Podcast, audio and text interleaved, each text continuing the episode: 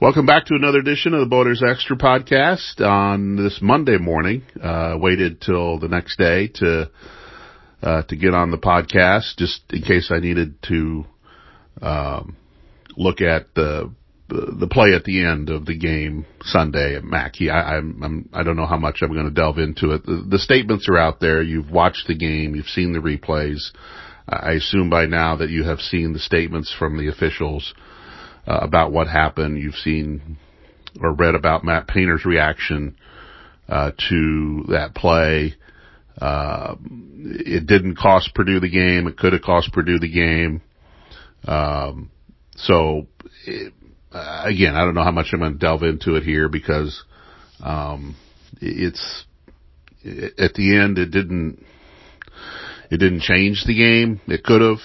Um, so anyway, regarding the game, uh, obviously this was not Purdue's best performance.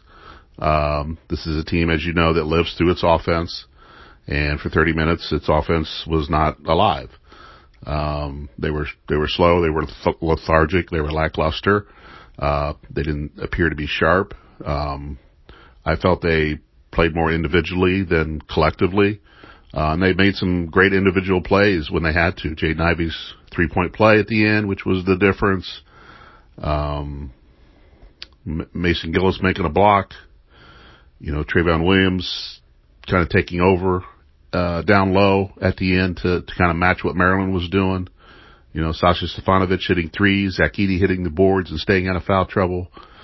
Uh, so I mean, individually they, they made, they made some plays, but I, I just never felt they were connected uh, in this game. Uh, they've struggled on defense, as you know, and they're not really in tune, in sync defensively. But offensively, they've they've been in sync most of the year. Uh, Thursday's loss at Michigan uh, was they were not in sync, and uh, Sunday they were not in sync for a long period of time. Uh, they they did get it going, um, and they they fed off their their made threes and what they were doing on the offensive end uh, to to win this game. Um, and you can, you can look at this and spin it a lot of different ways. Um, you know, I, I'm sure some are in the absolute category that this team is done. It's fried. It's, it's over. There are others that are going to sit back and be patient and let it play out, which is what you have to do. Um, I, I don't think they're done. I don't think they're over. They've, they're just going through a very difficult stretch right now where, uh, games have been piling up. Travel's been piling up. These are not these are not excuses. This is reality of what what's going on. Um, so I, I just think they're trying to fight through this thing, and they had to show some fight yesterday to to get that win.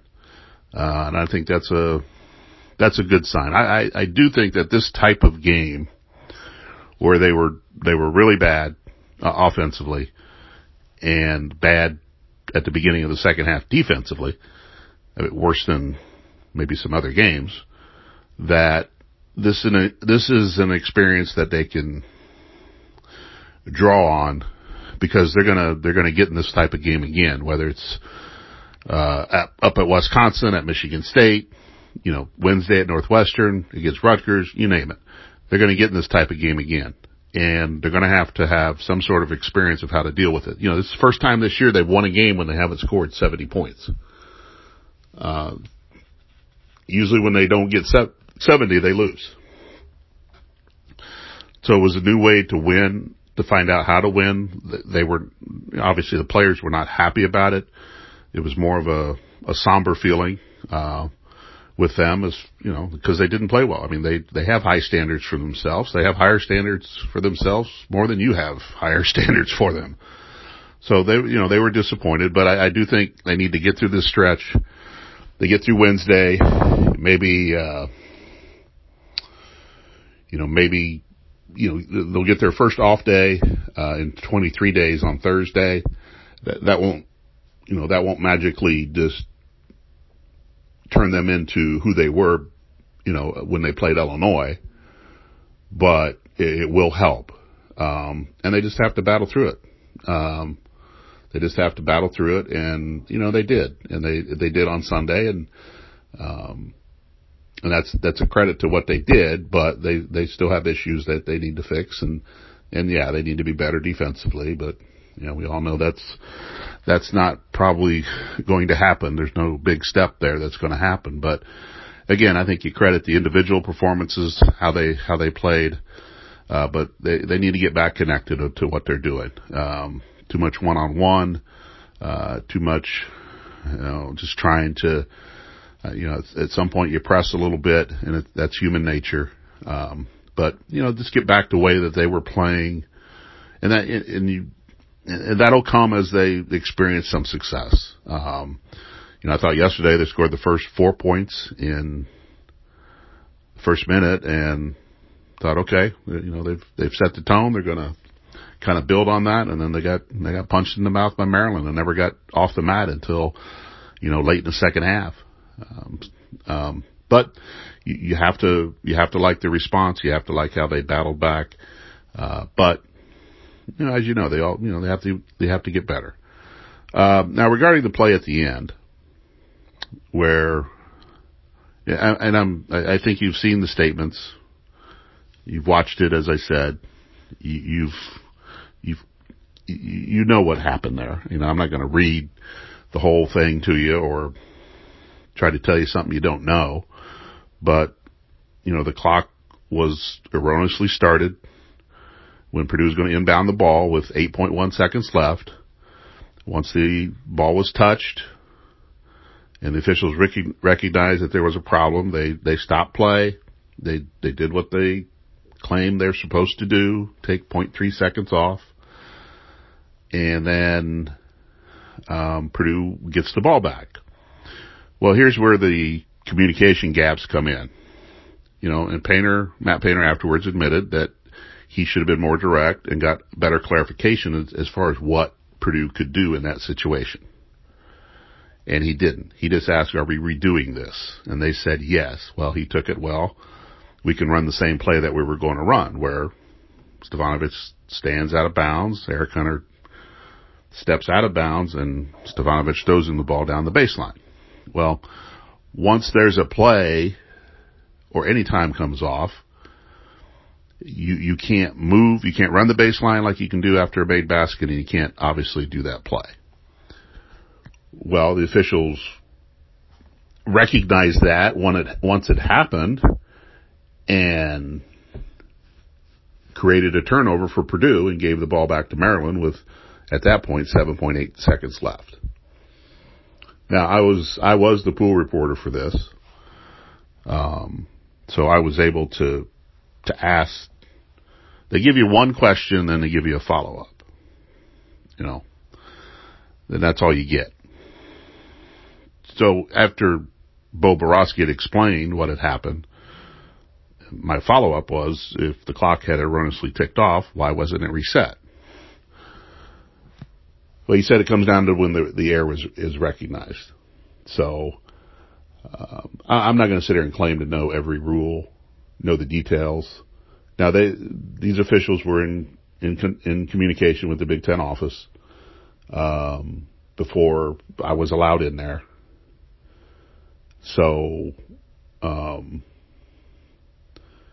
you know, they had their, their statement pretty well set to go and what rules apply and what rules don't apply. Um, so that's kind of where, where it was. You know, I, I do think, you know, you can always look at it after the fact. You know, and uh, as I said, Matt Painter did and should have got more clarification as far as what Purdue could do in that situation. And, you know, yes, we can sit here now and say, well, you should have done that. Well, it's the heat of the moment. Um, yeah, somebody on his staff probably should have said something, done something. But, um, the fact that if it had stayed at 8.1 and no time had come off, Purdue could have run that play. But since time came off and there was a, um, a play that had happened in the, in the mind of the officials, you can't, you can no longer run the baseline. You can no longer run, run that play.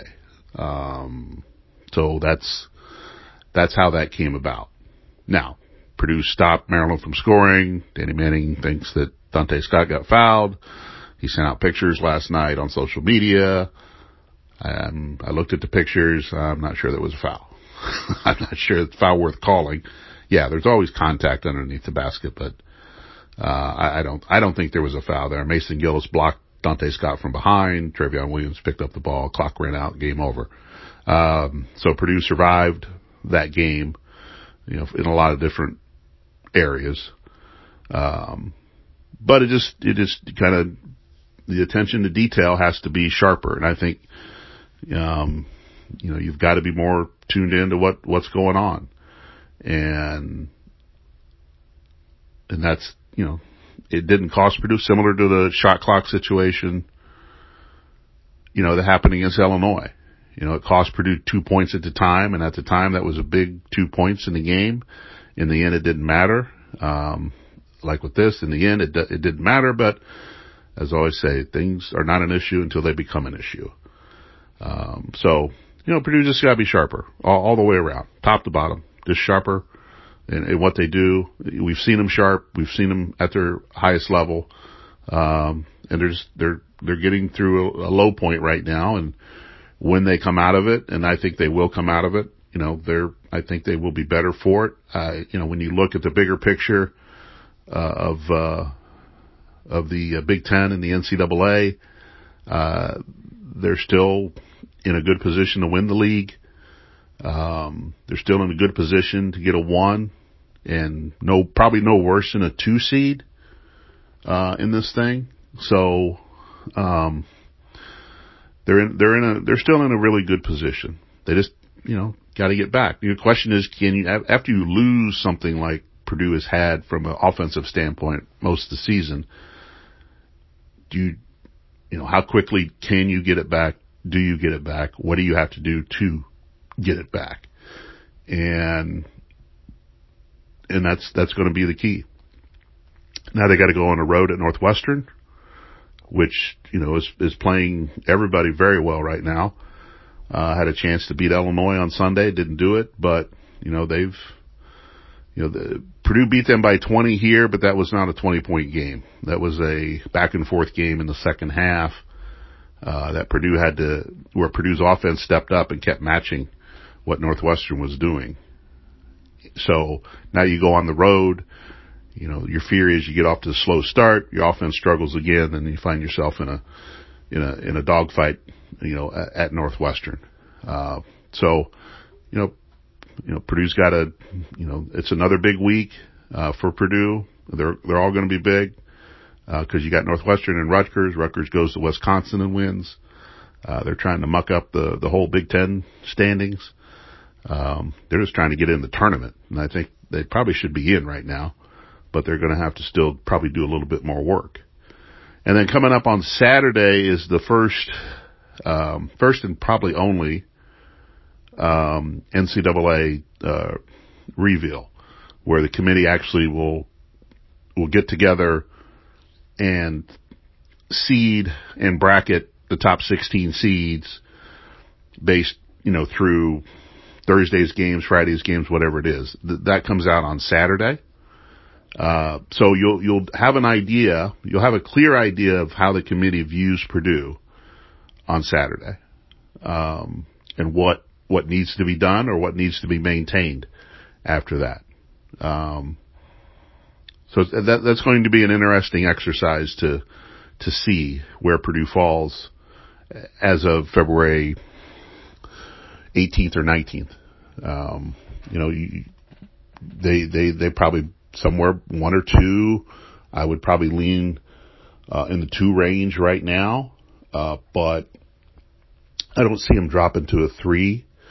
Um, and really, you know, seeds, you know, you can debate. I mean, I, I think for Purdue in the NCAA tournament, obviously you want to play in Indianapolis in the first and second rounds. You'd love to be in Chicago for the regional. Uh, those are ideal situations, and ideal paths. But, you know, you, you just, at the end, you just kind of take what they, what they give you and, and go on. You know, and that's the whole point of having a really good regular season or maybe winning the Big Ten is to put, put yourself in the best possible position to advance deep in the NCAA tournament. You do that by getting the highest seed possible. You do that by potentially playing closer to home.